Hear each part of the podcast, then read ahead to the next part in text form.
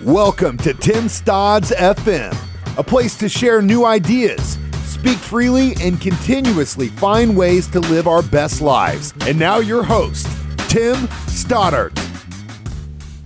What's up, everyone? Welcome to Tim Stodd's FM. My name is Tim Stoddard. Thank you so much for joining me.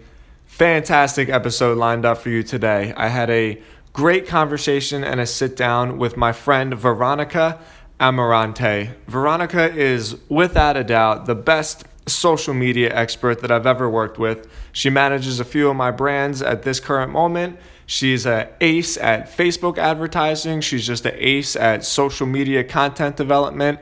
And I truly enjoyed this conversation. It was a little bit different than usual because I didn't we just kind of hit record and let the conversation flow. Usually, I feel more comfortable having like a few interview questions lined up and sticking to more of like an interview format. But Veronica and I have just been friends for so long and we're kind of on that level that we just hit the record button and we just recorded our conversation. So we obviously talked about social media and work and brand management, but we also talked about some of her experiences starting her new business. And we also went to some of her experiences in the LA music scene and working with David Bowie and working with Prince and uh, some hysterical stories about John Mayer. So I hope you enjoy those stories. I know you're going to enjoy this episode. And once again, please help me welcome my friend Veronica Amarante.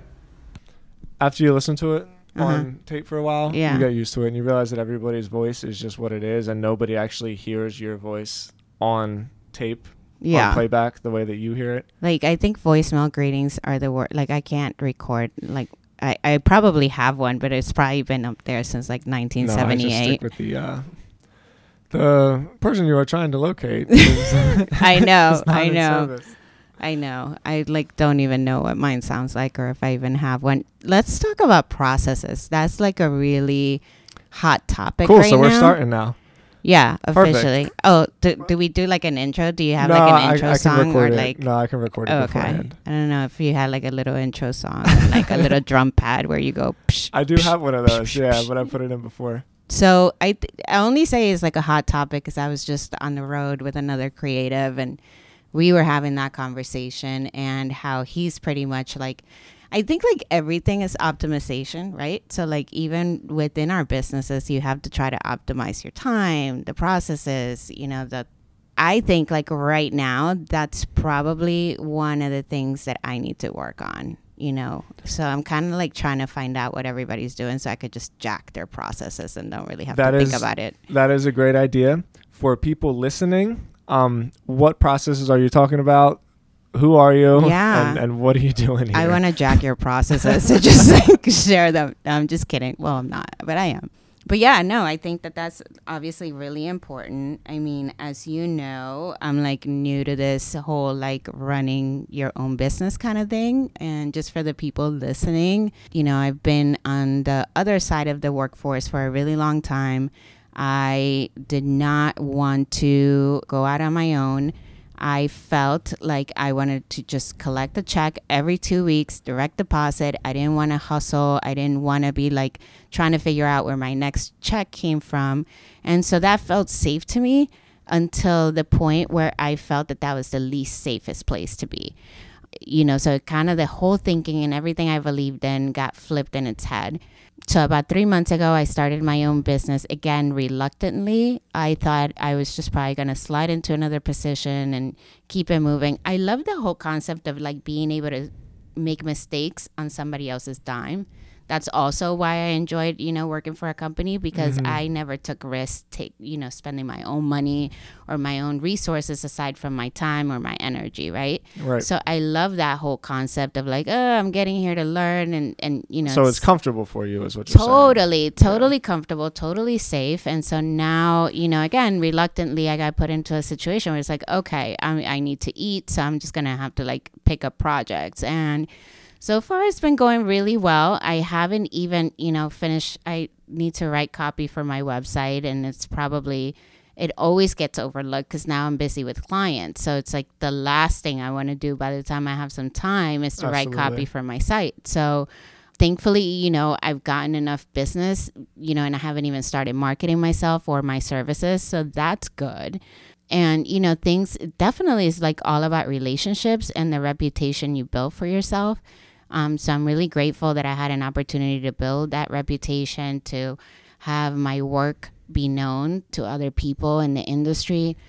And um, you know and that's what's gotten me by really. And that's what really made the transition a lot easier. You know the fact that it's not like you know people didn't know who i was or you know i'm sure like obviously when i start marketing some people won't know who i am won't know my track record and also one thing that i'm really bummed about is that i didn't collect all the data and all um, you know the benchmarks or milestones that i accomplished you know under those brands um, to kind of like have enough content to build, you know, case studies to Sure. put on my site. So now it's kind of having to scramble and figure out, you know, what show is your worth. yeah, like what is the proof? You know, how do I back it up? Like I Mm-hmm. know I'm an expert. You know, some people around me know I'm an expert in certain things, but again, what am I going to show the people that don't know me?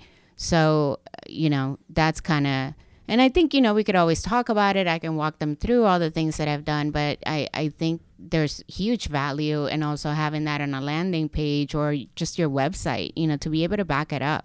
I never want to be the all talk person, you know? I totally agree. However, I I had more success approaching it the other way. I started off thinking that the relationships were more important Mm-hmm. than the digital because I always felt like you can fake digital Mm-hmm. to an extent, I guess, Yeah. but like your your reputation through what people say about you always pierces through like the copy on a website. Totally. So I think that's probably why you've gotten off to such a good start because you've done such good work for the past. I mean, geez, I don't know, six years. Yeah, pretty and much. g- granted, I know that feeling, and it's uncomfortable to have like a perfectly polished brand set up on the w- online, right? To have your own kind of website Yeah. up there that you can point people to. I- I'm sure, knowing you and your personality, you probably really want to get that going. But, I but- want it to be perfect. Yeah, And- yeah, but there's no such thing. Yeah, I know. And so, like, I was thinking, and you know, I had a friend help me out that's willing to help me out. And he was like, Oh, just do research and let me know what features you want, you know, blah, blah, blah. But I feel like at this point, I just need to throw up something Mhm. and then it will evolve, you know, and I'll, I'll keep changing it. So, you know, I really need to stop messing around. I was thinking of launching my brand this month, but I don't think that's going to happen. So Why not? Because there is some fear. There's also the fear of overthinking it. And then, you know, I'll probably like write a sentence and, you know, judge it, you know, more than I would if it were like another client. Oh, V. Oh my God, it's so good to hear you say that. Why? because if I do something for a client, I can look at it and be like, "That shit's That's really solid, good." right? Yeah, like I would present that. I can be confident in doing this. But if I do it on my own website, I I can't make up my mind. I've been messing around with the headline on the fold on the homepage of my personal website for fucking like Yeah. Two and a half years. Totally. And I can just never get it to actually say like what it is that I feel like is in my heart that I'm I'm trying to express. You know, Yeah. I mean, just I, and that goes down to even like a description of what I do, right? anything. Like, yeah, and it's like I could tell you, you know, in a conversation, like, what do you do? I'm a social media and brand strategist. That's what I do. And now to write the description on a website, I'm still stuck on that step. Like, if you were to see my to do list, it's been like my to do list since like November. it's just been description and about page and uh-huh. landing page and and it's also the pressure of like if if you say this is what you do and then you land on that website like people are gonna like it has to be the best right? Because if you're offering to do that for clients like how can you be whack? You know what i mean? And so like i feel like it has to be like so good and like close to perfect because you get judged on the ability to put that together. So like if my stuff is semi, then how's a client going to feel like I can achieve that? I, I can achieve something good, you know, or some results for them. So again, that is only serving me because I know to some extent this is all fake and stories I keep telling your head. myself exactly, Yeah. and that are preventing me from like just doing shit. So like. I don't know when I'm gonna hit the point where I just like sit down and just say fuck it and do it and do it.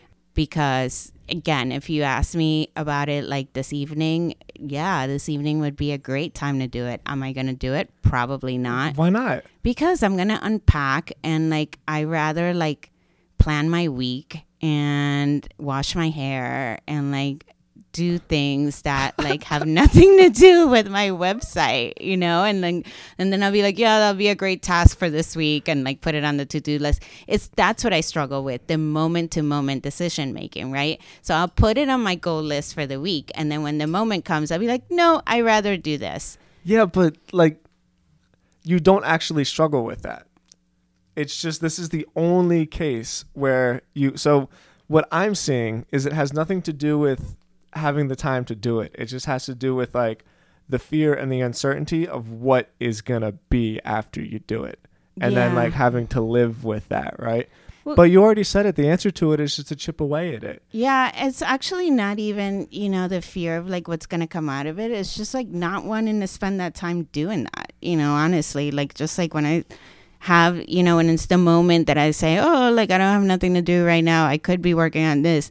No, I don't want to work on that. And just kind of like, I think that's the only, it's also about control mm. because that's the only brand that right now I can say, I don't feel like doing that right now. And I want to kind of like take the time off. Yeah, that's what I'm saying too. It's just thanks for like being vulnerable and sharing that because I assure you that you're not the only person that feels that way.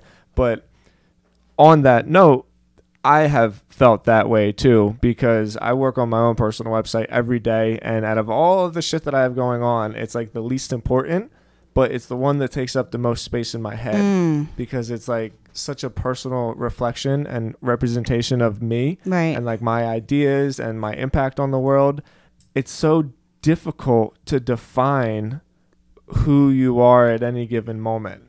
And then to actually put that out there for the world to see and stick with it. That's my problem. yeah. My problem isn't necessarily taking the time to do it like I always want to do it. My problem is after I do it, I I second guess. Yeah. I second guess it. Yeah. Even like writing the about page and just kind of like thinking about my bio and like what images would I throw up there. And it's like, Mm. obviously, I'll talk about like my career in the music business, but like, you know, is it too much to throw up the pictures with the artist? You know, is No it too way. much to like throw a picture with David Bowie? No. And it's like obviously that's like some sort of proof that it's like I'm not just one more person. Like I actually, you know, did something cool at some point in my life, but like even that gets second guessed. You know, even when you have something cool to share, even that is like, oh, is it too much? Or people are gonna be like, oh, look at her, like trying thinks to, yeah, yeah, you know. And it's like even that gets questioned, but Well, Um, let me take a step back. I know from talking to you that this was sort of a, a pivot in your life and your career. So your your social media and your and your brand management work has been a pivot to what you did in before because I know you spent a lot of time in the music business. I, I know that people listening to this are going to want to hear a little bit more about you because you mentioned it and then you just kind of yeah, skated by it like, like, it wasn't just- a big deal. yeah, So uh and I've never really heard about that okay. how did you even how do you even get involved in that All was right. that like an ambition for you or did you just sort of land there No, well, sort of and no. So I always knew. So I was like the kid that, you know, kind of got the whole thinking or a hunch feeling like I want to be someone when I grow up, Yeah. right? And so I went to high school in West Palm Beach, Florida, and it was just so whack. You know, I wanted to get out of here. And so I thought I I wanted to go into fashion. And, you know, I went to like the community college, took all my um, electives like sketching and like the history of polka dots. Like that's actually not really a class. I made that up. But, you know, like just electives. And then I figured like, hey, you know, I should probably move to New York because I'm not going to get like a cool internship here in Florida. So instead of like applying to college like normal people and like waiting to get into a school to move to a city, mm-hmm. I just moved and mm-hmm. decided I would figure out the applying to school. So I wanted to go to FIT or Parsons. And so I just moved. You know, I had a job within a week, like at the local mall, and, you know, got a job in retail. But then I always went to the village and went into the city. And, you know, I started meeting people from the music industry. Like they were just, you know, party promoters that were handing out flyers in the street. This was like around, oh my God, I'm going to date myself. And show how old I am. You were probably like in middle school. This was like 95.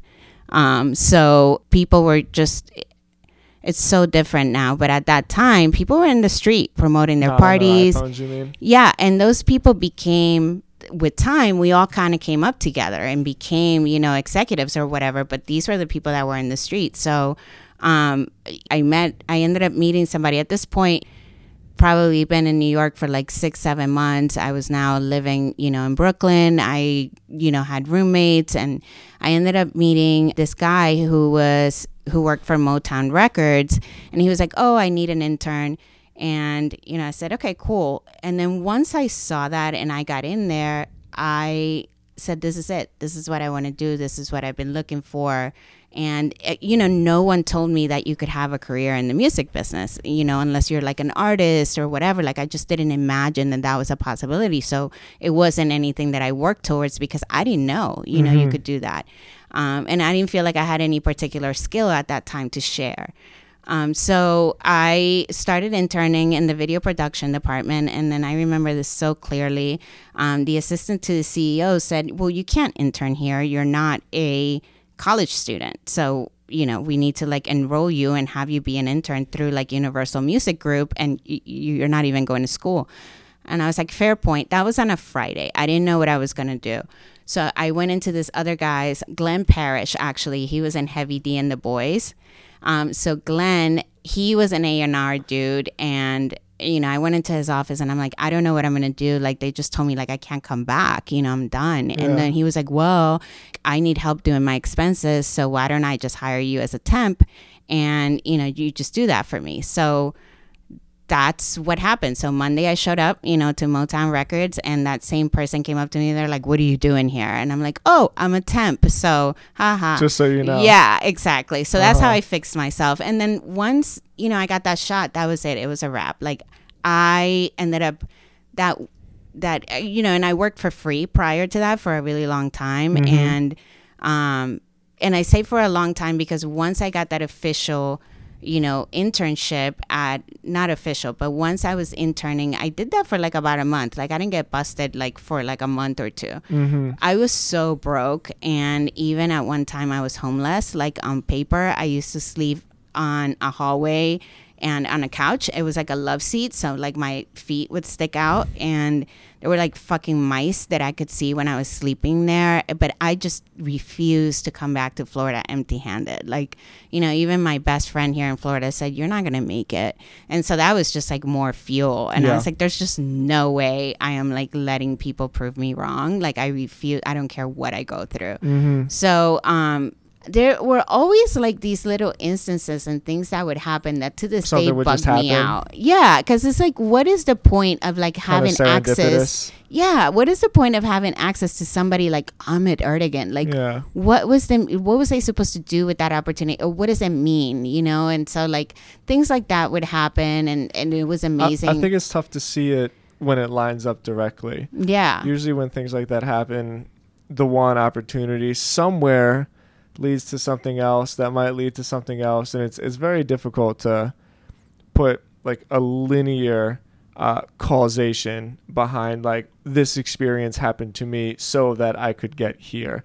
It's just sort of yeah the journey of it life. It's just so crazy and you know so i was probably at atlantic for like two years and then i went to loud records. Now loud records was a huge hip-hop label. They're Mhm. the people who signed wu-tang clan. They signed Mobb Deep Mhm. um, Xzibit. So this was it you know? I had arrived as far as like hip-hop was concerned. Mhm. it was like a you know you'd made it in the music industry as an executive if you got offered a contract right? And so basically you had your lawyer negotiate a deal with the label and it was an employment contract. And i wanted a contract so bad and this was a goal and now I- was about to turn 25 and i wanted a contract before i turned 25 so that's when i got to work with david bowie that's when i got to work with steven tyler and just john mayer um, and he who's an asshole and i'm gonna say it on this fucking podcast I love that he's an I asshole, fucking though. hate him Oh my Um, god, but it's so great that he's an asshole. You ever see the interview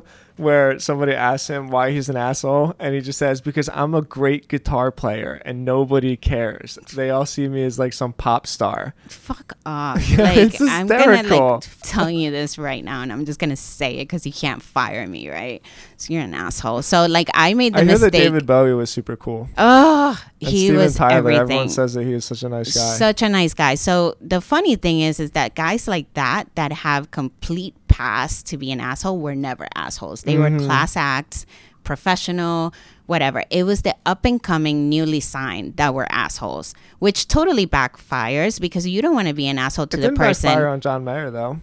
Well, And he's like notoriously No. an asshole nationwide. no and like I it didn't I think it's backfire um on him at all. But like again you know you just don't want to be a jerk to the people who are responsible to getting your record played. Yeah, like they're not like going to go hard for you. Yeah Except It- even worse consequences. yeah he he was just an ass like he got me into so much tr- i mean granted i was a little bit inappropriate but like get over yourself like i asked him if he was dating heidi klum and like because it was like in one of the like tr- fucking gossip magazines so i was like dude are you like and so like i like had to drive him around so so part of my gig was like i had to drive the artist around so we would land in a market like san francisco and it was my deal to like go get a car rental come back pick them up and like drive them to whatever the itinerary. So you had to was drive him around after he got you in trouble? yeah, before? you know, and it's just like, and that was a trip too, because it's like here you are driving on this highway, and you have like millions of dollars Yeah. worth of a person in your back seat. So like, if you crash and like you're killing like an. Then you're icon, you're like that guy that killed the icon. Can you imagine? Right. Well, that didn't happen. Like as far as like me driving him around, but like somebody like John Mayer, which now in hindsight, like I should have given him a scare at least or something. Something. Yeah. But no, David Bowie was amazing. And he was actually, I remember his man, we were doing a meet and greet for K Rock. And I remember his manager came up to me and he's like, You can't. He's like, Would you do me a favor? He's like, The rules. So he would tell us like what the rules were with the artist. Everybody had different needs or things that they'd ask for. So with David Bowie, like I was told, the contest winners can't put their arm around him and like can't Okay. touch him. And it's like, are you fucking kidding me? Like, how am I going to tell these people who are meeting their idol not to touch him? It was just a weird thing, right? So, of course, I did my job and went to them and like, listen, don't put your arm around him. And like, I know it sounds a little weird, but just I was asked to tell you guys that. The winners get led back to the area that we were in and they're like greeting them. And what do they do? They put their fucking arm around him. But, you know, I, I didn't hear anything about that. They just like kind of let it go. And he was just awesome. He took pictures and, you know, with everybody. Like he took pictures with me and like he was just so graceful and like amazing. Amazing. was the coolest coolest experience you had? Was like the coolest person you met. I think um, you're. I remember you telling me Prince was up there, or maybe he was the one that was a jerk. no, one of them you said that you really loved. Maybe it was Steven Tyler. I think it was probably Bowie and Tyler, but like Prince was a trip. Like when I met him, you know, he was really cool. And we were at the House of Blues. And every time he did an event at the House of Blues, he would take all the artists and like go into another room and like have a jam session. That's so cool. So cool, right? But he wouldn't let anybody else in. So like we were never artists. just the artists. And he wouldn't let us back in, so you felt like you were missing out on something amazing, and you know whatever. But he, I just met him once. I didn't get to work with him. But that's Um, cool that he would do that because for once it's not for you. Yeah. It's just for the musicians. Yeah, it's all about the music, and Yeah. it's like a true artist. And I so miss that, and I think a lot of people do. Like that artistry is just kind of gone, and you know, he was he was a true artist, and um, I don't know. Like it's really hard to think of like what was the coolest story. I mean, it was just cool to get to work with people that I'd listened to at some point because I did go through a lot and you know nobody handed me that and I had to make that opportunity happen for myself so it was just a trip to think like at my worst moments I would listen to this music and now here I am working with them you know and Sure. it's like wow how did this happen for me and I mean I know how it happened but it was that was trippy you know and I think that that Yeah. was I didn't like go to college. I'm, my family is like middle class. Like my mom couldn't afford to like send me to college. Like we weren't that well off, but here I am like riding in private jets, you know, and then like living this amazing life that I, it was just such a trip to me. So I think, you know, instead of like being just one, the coolest experience, it's just overall the fact that I was able to take myself from having nothing to being like pretty much homeless in New York to like riding in private jets with these guys.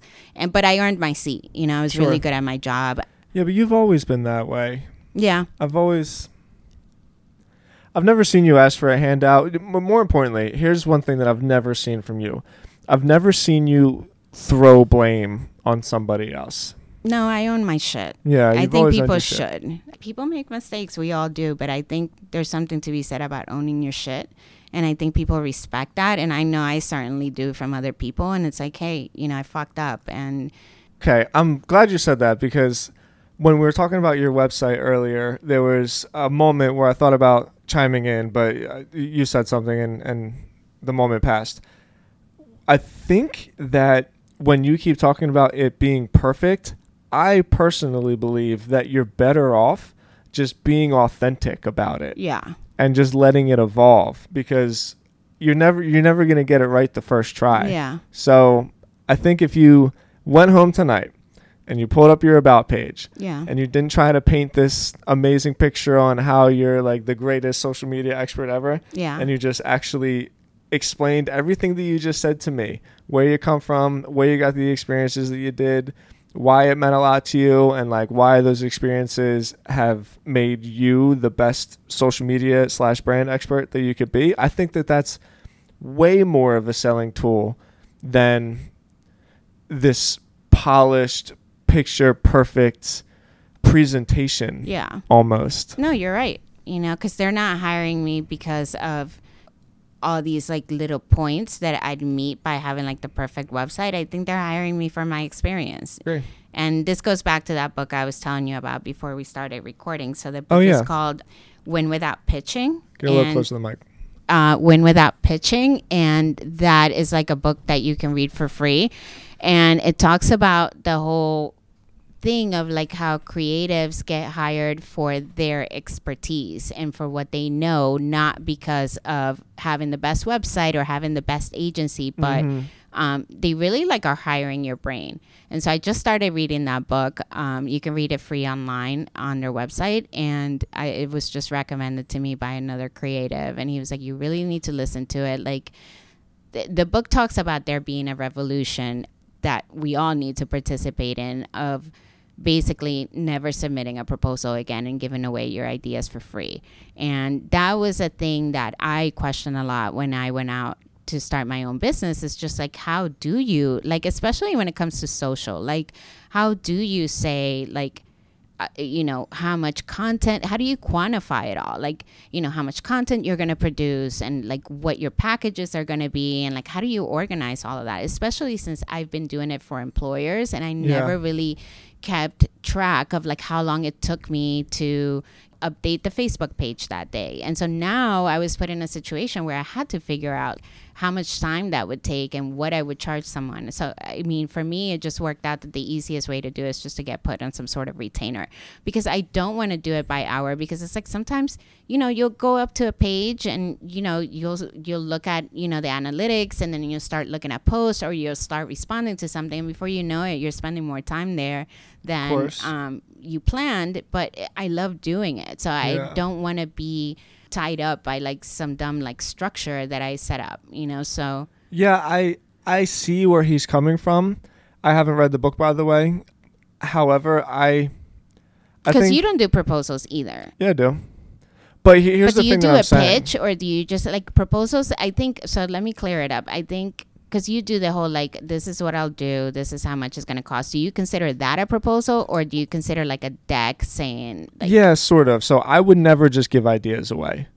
So I see what he's getting at. I, I think I think and I haven't read the book again, but I'm presuming that he is saying that what you don't want to do is tell them exactly what your plan is. hmm because then you're sort of losing the leverage of being the expert. Like we would Mhm. say, this is how much it's going to cost, Mm-hmm. and don't worry about it because we know what we're doing. Yeah. as opposed to saying like we're going to do this i'm going to do exactly this much work i'm going to do it in exactly this much of a time frame but I, I do think that the paperwork is important because you need to put numbers on paper yeah. you know like i would never just say i i can't give you a proposal because that's not what i do i think that that would be like super super arrogant i think that there's something about commitment that is important especially when you're when you're talking business like that about just this is how much it's going to cost and these are the expectations that we have hmm you know, I was just having this conversation the other day. It's not the bad news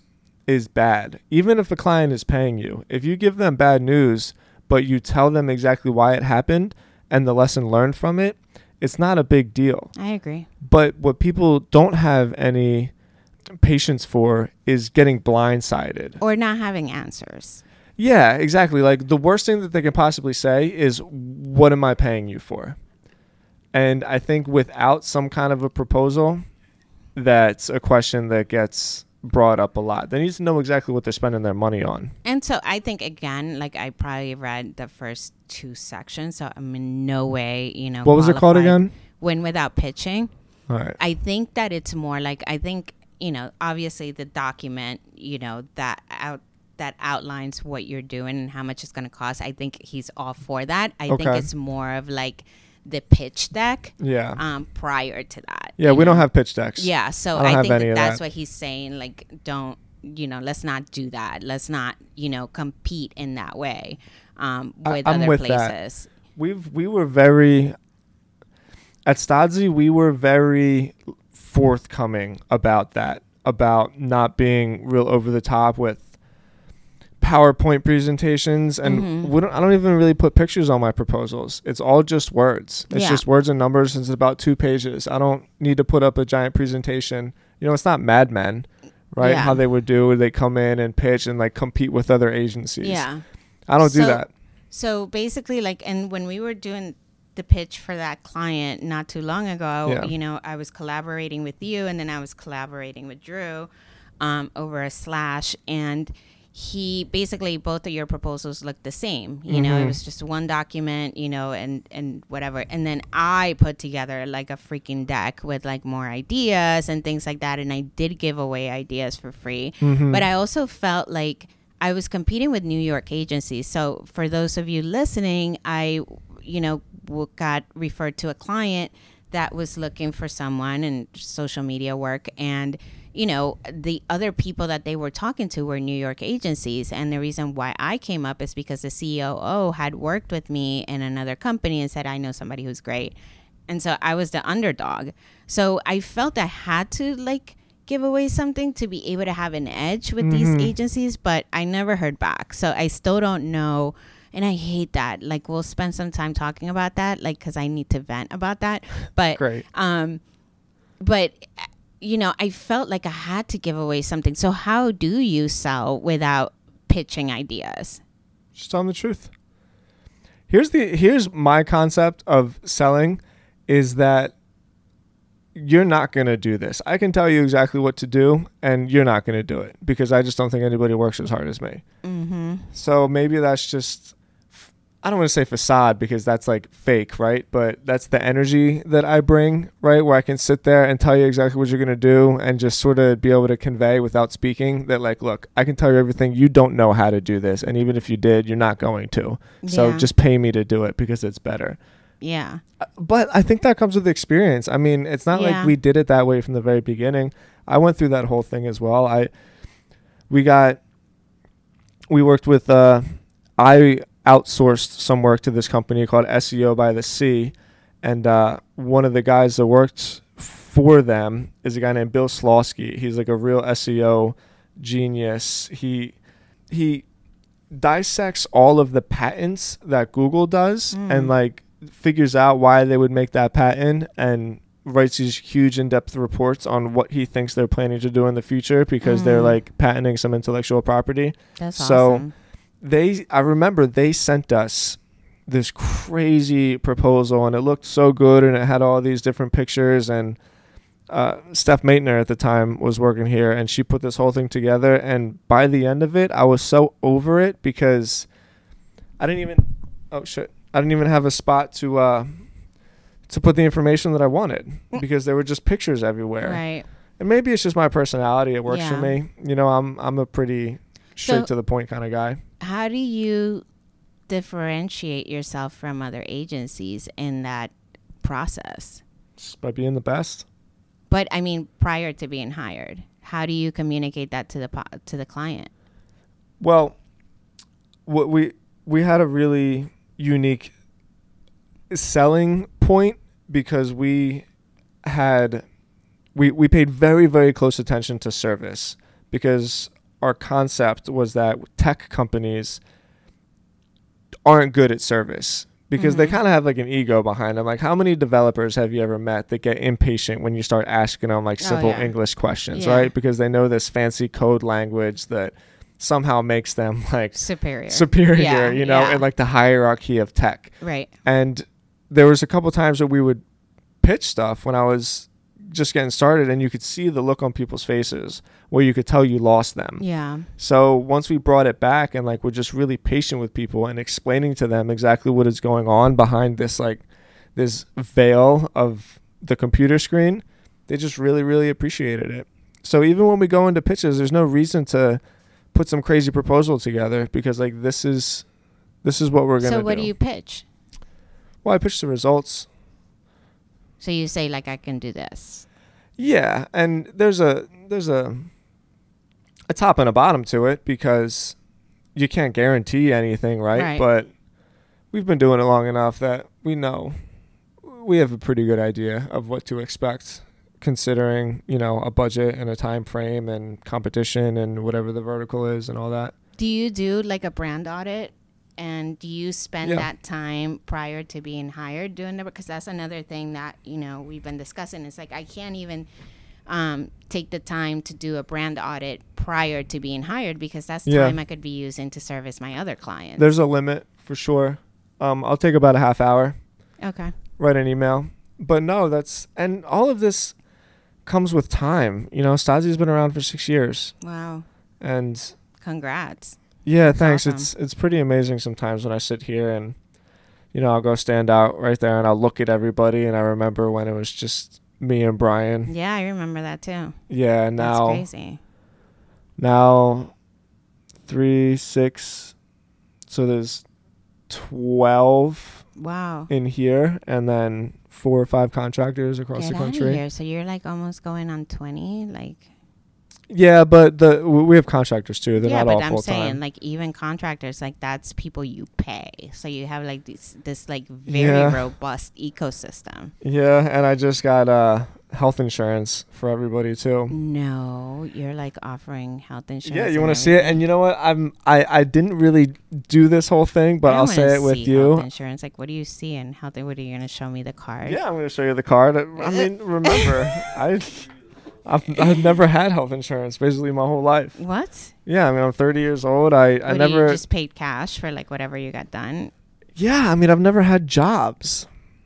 You know, like I the the rest of the country has a job for that safety net, like you were talking about before, and I'm just a terrible, terrible employee. So what did you do? You Uh, just just- hustled and like. Suck it up, not get hurt. But I also just got super lucky. I mean, the amount that I work out, and you know, I've run probably like ah, thousands of miles. Okay, so for those of you listening, I want you to know that like there's times that I really, really want to hate Tim. so he's a dear friend. We've known each other for a few years, but if there's one thing I can complain about is the fact that this guy is like naturally skinny and like he goes to the gym every single day. Yeah, like do. I can't motivate myself to go to the gym because again, I consider myself lazy and I could like flatten my stomach. But here's somebody like Tim who goes into the gym every day because it's a healthy thing to do. Not because he needs to lose weight because he has no weight to gain or lose, but I It's for just hate people like that. I'm not even kidding. You know, it's funny because there's a lot of times where I think to myself, it would be nice to not have this hamster in my fucking head Yeah. spinning all the time. Like I would love to take a Sunday and just sit on the couch and watch football. But Yeah, but I don't even know if it's maybe it's guilt. Like I just kind of hate myself if I do that. Like I, I just feel like I have more to give, and it's also like an, an anxiety thing. Like if I don't burn out every day, Okay. you know, I I, see that. I- yeah, I I have issues with that. What do you mean? So you have to get yourself to a point where you're just like burned out and Yeah. exhausted to not be doing anything. Oh yeah, Ugh. yeah. So this morning I did the sauna. I did 300 meters on the rower. I did like a set of 20 push-ups and 40 sit-ups, um, 10 times, and then I did deadlifts and um, Jefferson squats. They're like these really weird squats where you put like the bar kind of in between your legs in this weird way. don't look at me like that. I don't know.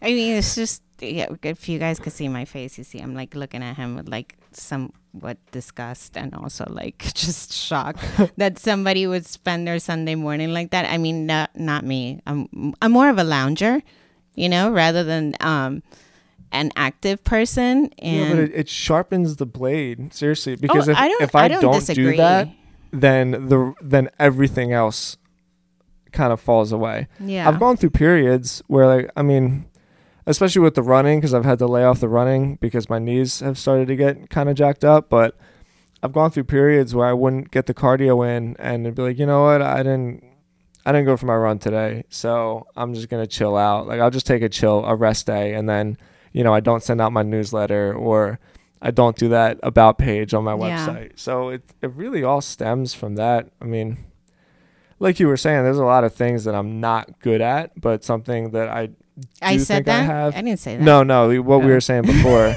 is is the discipline. Yeah, You know, so yeah. if I like audit myself, there's a ton of stuff that I I wish I was better at. Like what? I want to hear what you're not good at, just so I can feel better about myself. Um, focus.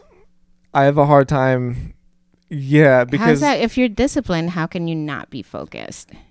because I just have this thing where I always want to move on to something else. Okay. You know, sometimes I wonder what my life would be like if I just stuck with one project Okay. and just put everything I have yeah, onto I've it. been in the middle of that process, and I gotta tell you, you move really fast. Like, Yeah, I move remember What, like what we were doing with New Life, and like one week you'd be like, "Okay, this is what we're doing," and then the following week you're like, "Okay, it's gonna be this kind of brand," and it's a flaw. and I mean, like every week, like it almost like evolved into something else, and you Mhm. were like past whatever we had discussed and over It's a it. flaw for and, sure. And it also forces the people around you to like have to take action right then and there, or you know you may get left behind. Maybe, but I think that's also kind of why I do it because if something's not working, I don't stick with it. Yeah, You know, which it- I respect that. You Yeah. shouldn't. it's just a I, I take it too far like i'm always willing to adjust but you know like i said sometimes i just it would be nice to be able to just have something and just Mhm. feel comfortable Yeah. with just doing that one thing and i just i don't know why i can't do it there's just like i said that little fucking Yeah. hamster in my head Well, I think it's a great talent. You know, well it's not a talent I think it's a talent. really Yeah, because who the fuck wants to do anything? I mean, again, That i i'm just like more of a lounger. Like, who wants to like do anything, right? Like, isn't the goal of life to be like laying by a pool, like reading No. a magazine, or like? no So, what is the goal of life? I don't know. I, I honestly don't think of it that hard, but I do know that th- the thought of dying and like lying on my deathbed wishing to myself like I wish that I did that is like my biggest fear in the world. Mm, That's it. That's the only thing that really gets me. I mean, I'm I'm 31 and I'm still super super young, but for a lot of people like I'm halfway there, yeah. right? I no, you're doing great. who's to say that come 60 some health ailment won't happen to me even though you know like i don't eat sugar and i work out all the time and i get my sleep and all that shit but i don't know life is No, that's that's so important, you know, like and you know, we'll get into that in a sec, but like disability and like having something happen to you and being like that's a thing. So that's why It's like I have definitely a thing, disability insurance. because i'm not that special yeah. you know like it could happen to anybody Yeah. I've seen people who've saved, you know, their entire they did everything right, 401k, you know, they Mhm. retired, they had their money and then they became disabled and lost everything they had saved for, you know, and it's like such a sad thing to see because then you're at the point in your life where you can't go hustle and make it back, Yeah. you know. So if you're not covered, it, it's, I definitely don't want to be in that situation. I guess my biggest fear on my deathbed would be like, did I get to chill? did I chill enough, or did I like spend my whole time on Earth obsessing and um, and judging? You know, like Sure. There's did a I balance. get to chill? You Yeah, know, I got so my levels way up on here.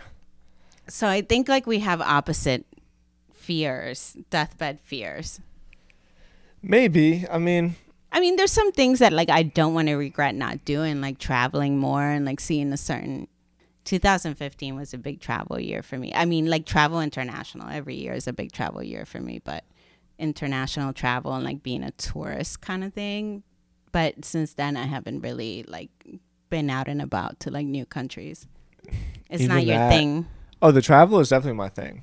Are you kidding me? I got all intentions That's to true. see the world. You gone Uh, to like what Ireland? Where else did you go? I've been to Scotland a bunch of times because my family's there.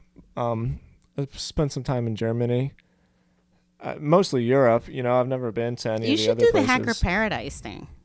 Yeah, but then the control. You know, I like I like having my fingers. I, I like having my hands on on everything. Got you. Got you know, if I'm in Europe, twelve in a twelve hour different time zone, and like my crew is working when I'm sleeping, oh my god, Uh, what would happen is I would literally change my entire schedule, and I would sleep during the day and stay up all night, and then you know I would turn into one of those like ravers in Prague in the Czech Republic. No, no, no. It's fine because there's a lot of like coders and stuff. So like people have like Stay a really night anyway. random, you know, Yeah. their own thing. And so um, for those of you listening, Hacker Paradise is this great um, co-working program. And what they do is they go from country to country, and you know it's all like um, tech professionals, and you know they don't just let anybody in. Like you have to do an interview, and Super then cool. it's super cool and then so they really like curate the community and make sure that like it's a good fit Yeah. for the group and then you know again they go um they do different continents you know they always have like a lineup of countries coming up and so i had the opportunity to join them in 2015 in barcelona and i worked out of barcelona for like about a month. So that was really neat to do because um, you know i was commuting every morning going up to an office they provide a working space you know it's usually like a co-working place in that country and so you're like a local almost and um, you know but the requirement is that you have you know something to work on you know you're not there to like be on vacation um, and you get to meet some really amazing people I bet and that's probably the best part. yeah and it's like a community that just keeps you motivated Well, on something to work on. On that note, I gotta get out of here. I gotta still set up this fire pit for our dinner tonight. oh that's cute Yeah, I'm excited about that. Um, you guys can come if you want. You got No, somewhere to thanks. be? well i just want to go home like i just landed today Yeah. from like new orleans and that whole la trip so i just kind of want to go home unpack and chill well, tell everybody uh, where they can find you, so they can find your amazing, polished, finished website well with your great about okay, page so like my website, if you go today, it's probably going to be like a still under construction, but um, it's amarantecommunications.com. I know it's like super long, but I'll link it in the footnotes. thanks. The. And um, and then on Twitter and Instagram, um, Amarante Vero, which is V E R O, and uh, Amarante spelled A M A R A N T E. Cool. Thanks for coming here. This was so fun. yeah, and you're gonna kill it, man. I want to do it again. Anytime. Is it like obnoxious if I like try to invite myself all the time? Uh, maybe, but the great thing about the internet is it doesn't matter because it's my podcast. Yeah. So I can basically do, if you want to come here once a month, twice a month, I don't care. Awesome. Yeah, we can do whatever we want. I mean, I'm gonna have the whole thing set up because that screen works. The problem is like, I need to put it on a different channel. Dude, you should live stream it so like people could see Yeah, us and, like we should take questions. Is that that, weird though? Because like you can't tell when people are online like taking questions. yeah, I can. You can do it through YouTube Live and Facebook Live. It's just a bunch of different technology. You know, like I would have to have a camera here and a camera there, and then I would have to put it through this program that I, I just put on my laptop. Um, so like I can totally do it. The only reason why I haven't is just because then I would have to take it down after I'm done because you know this is my office. Yeah. I got clients and shit coming in here. Yeah. So, but yeah, come back anytime, V. I'm Thank glad that you you. came through. Thank you for having me. Sure. All right, guys. I appreciate you listening as always. I really appreciate and respect the emails that you send and all the well wishes that I've gotten from you guys. Thank you for the you emails. Yeah. I've had people email me saying like, "Hey, I listen to your podcast. That's you super fans. cool." I do have a Oh fan. my That's how I met my fiance. That's wait, what? yeah. No, Wait, you have to tell me the story. We're going into overtime and everything. I know you want to be done, but you have to. Tell No, me it's, it's not that. I I, I want to be done. We're fine. I got another five minutes. So she's the person to tell you the story. But basically, she was like a fan. She saw the videos. How did she I did. find you? She's well, it was weird because she friend requested me like three year, two years before she had messaged me, Okay. and um, so I, I don't know, somebody, a friend for a friend. You know how Facebook says like you Yeah. might know this person. Yeah. We were guessing it was probably one of those things. Just through all the vlogs that I used to do when I was doing the vlogging style a lot more, and I was like spending a lot more time on the editing and shit like that. She saw the video I did with Apollo, that awful puppy that I had for a while. I don't remember him. Oh, he was the worst. But anyway, I I just was making some cool videos, and uh, on uh, uh, March fourth, it was. She just sent me a message like, "Hey, look, I just want to say I watched your videos. I think it's real cool." And then we just kind of kept chatting, and then you know, That's awesome. I had to make moves. Yeah, 'cause she was you had to put a ring on it. Yeah, she was in Boston, so I. I flew her down here and then I flew up there and we kind of did that shit for a couple months and then So you found love in a hopeless place. yeah, sure did on Facebook, the most hopeless place that there is. on the planet. yes. The oh most my gosh. relenting, hate yourself place that has ever existed. that is such where a you can compare story. yourself to everybody else and they can all convince you why you're not doing well in life. Yeah. Yeah. pretty much. That's a whole another podcast I know. episode. We'll get on that one next time. Yeah. Yeah. And then next time we also need to complain about people not getting back to you after you like spend your time entertaining them as Is like a possible client. Oh, yeah. I just think but it's that just obnoxious. happens. I just nah, think you it's gotta get over that. All right, guys. I uh, I appreciate all the well words. Thank you so much um, for your time and for listening. And I'll talk to you next week. Peace. Peace.